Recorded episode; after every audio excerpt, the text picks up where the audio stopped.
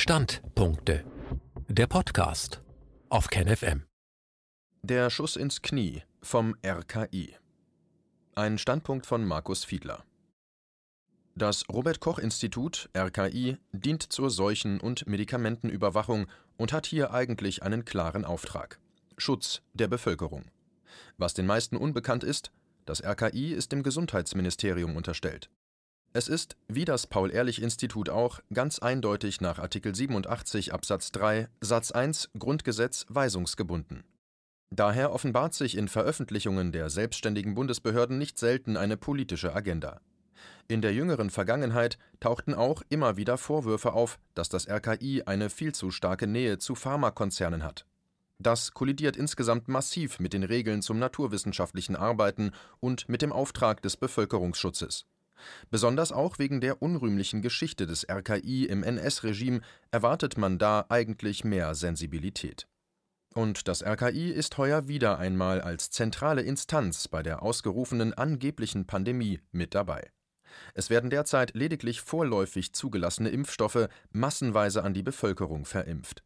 Das RKI liefert die alarmierenden Fallzahlen angeblich Infizierter als Begründung der Maßnahmen aus den zahlreichen Rückmeldungen an einfachen bis schwersten Nebenwirkungen, derzeit europaweit insgesamt 138.321 Verdachtsfälle bei BioNTech und 163.852 bezüglich AstraZeneca, erkennt man, dass diese Impfstoffe alles andere als ausgereift sind. Und die mit den Impfungen in zeitlichen Zusammenhang gebrachten Todesfälle steigen stetig, derzeit ca. 6000. Es ist ein groß angelegtes Experiment, bei dem die Geimpften gezielt nicht über die Risiken informiert werden.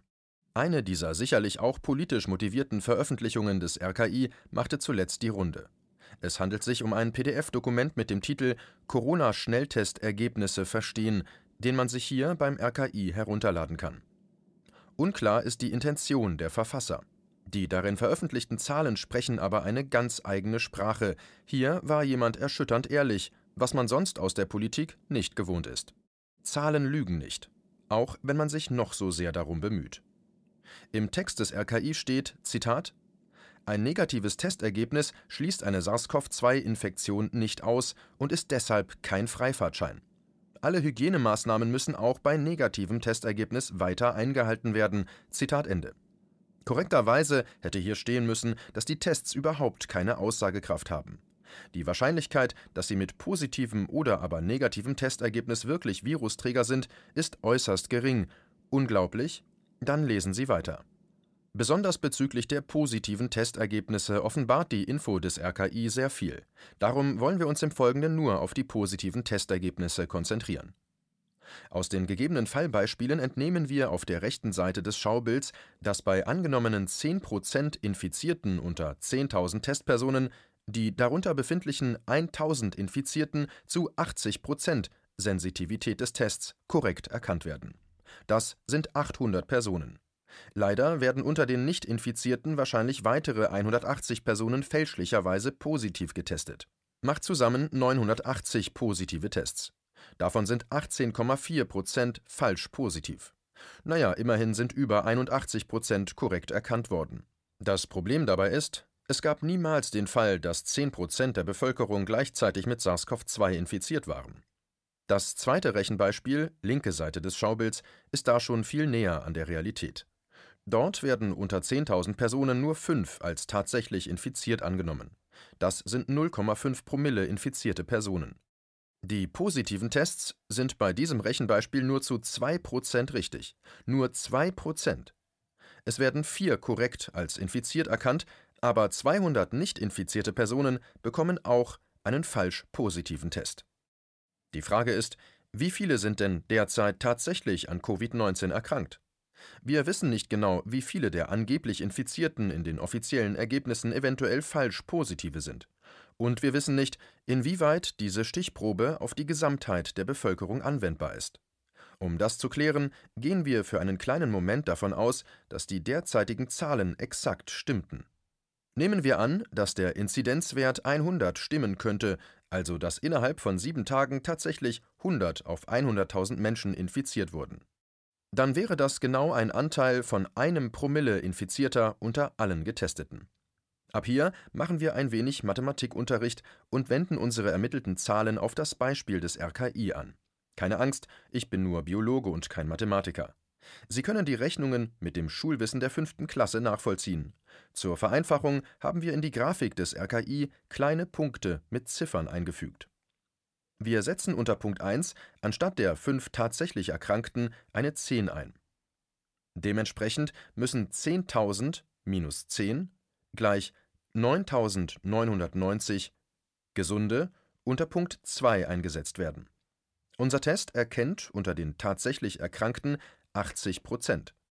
Also tragen wir unter Punkt 3 den Wert 10 durch 100 mal 80 gleich 8 ein.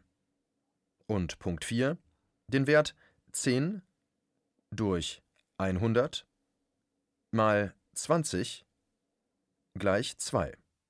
Von den Gesunden erkennt der Test 2% als falsch positiv. Das sind in unserem Beispiel ebenfalls ca. 200 Personen. Das tragen wir unter Punkt 5 ein. Es verbleibt unter Punkt 6 die Anzahl von 9790 Personen, die korrekt als nicht infiziert erkannt wurden. Wir haben also insgesamt 208 als angeblich infiziert erkannte Testpersonen. Von denen sind aber nur 8 tatsächlich infiziert. Das entspricht einem Anteil von 3,8 Prozent. Mit anderen Worten, 96,2 Prozent aller positiven Schnelltests sind falsch. Die entscheidende Größe bei diesen Tests ist demnach die Fehlerquote bei den Positivergebnissen. Wir können das Fallbeispiel genauso auf die Common-Drosten-PCR-Tests anwenden. Diese Tests haben eine Falsch-Positiv-Rate zwischen 1,4 und 2,2 Prozent. Bezogen auf nur eine von drei möglichen RNA-Sequenzen.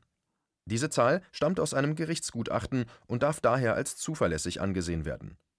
Nimmt man den besten Wert an und behauptet zusätzlich wahrheitswidrig, dass die PCR-Tests Infizierte zu 100 Prozent identifizieren könnten, dann kommt Folgendes raus. Bestenfalls stehen 240 falsch positive Ergebnisse 10 korrekt positiven PCR-Ergebnissen gegenüber. Es sind also nur 4% der PCR-Ergebnisse richtig, 96% sind falsch positiv.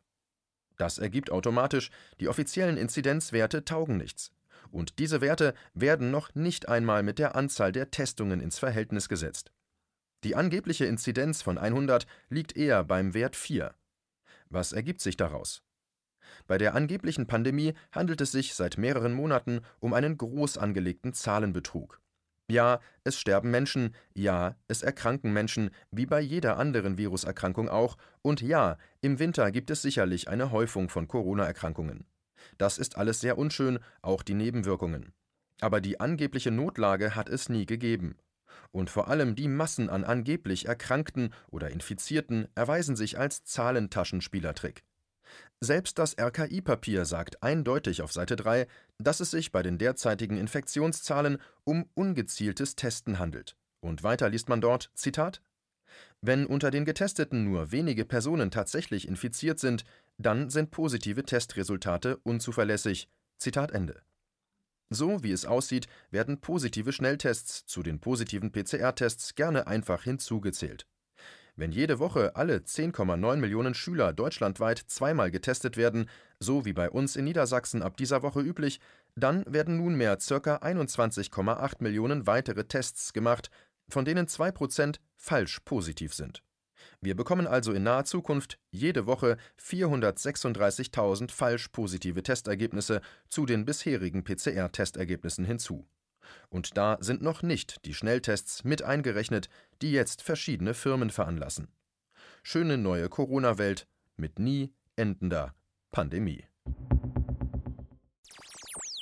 KenFM ist crowdfinanziert und unabhängig. Leiste deinen Beitrag zu freier Presse und unterstütze unsere Arbeit finanziell. Wenn du zukünftig keine Beiträge verpassen willst, abonniere den KenFM Newsletter und installiere dir die KenFM App für iPhone und Android.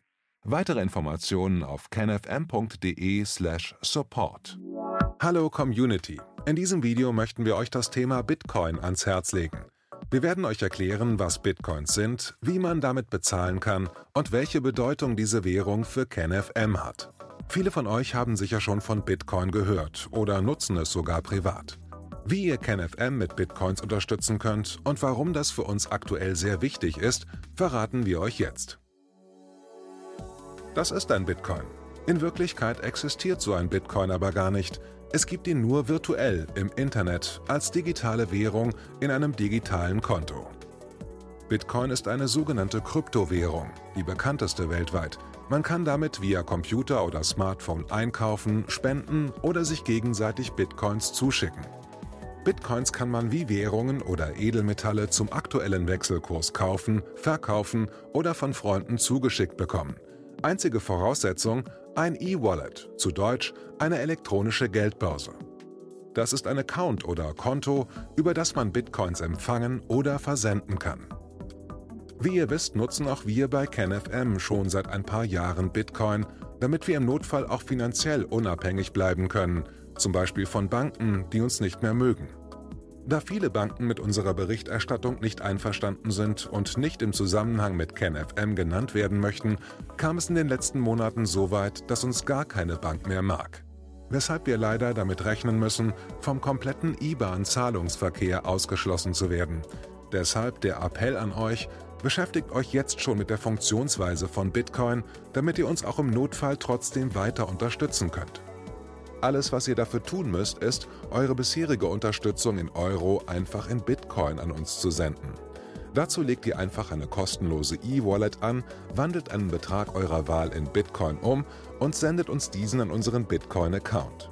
Den Link findet ihr unter jedem unserer Beiträge sowie unter diesem Video. Alternativ dazu könnt ihr aber auch diesen QR-Code mit eurem Smartphone scannen. Übrigens, eine detaillierte Schritt-für-Schritt-Anleitung haben wir zum Nachlesen für euch schon einmal vorbereitet.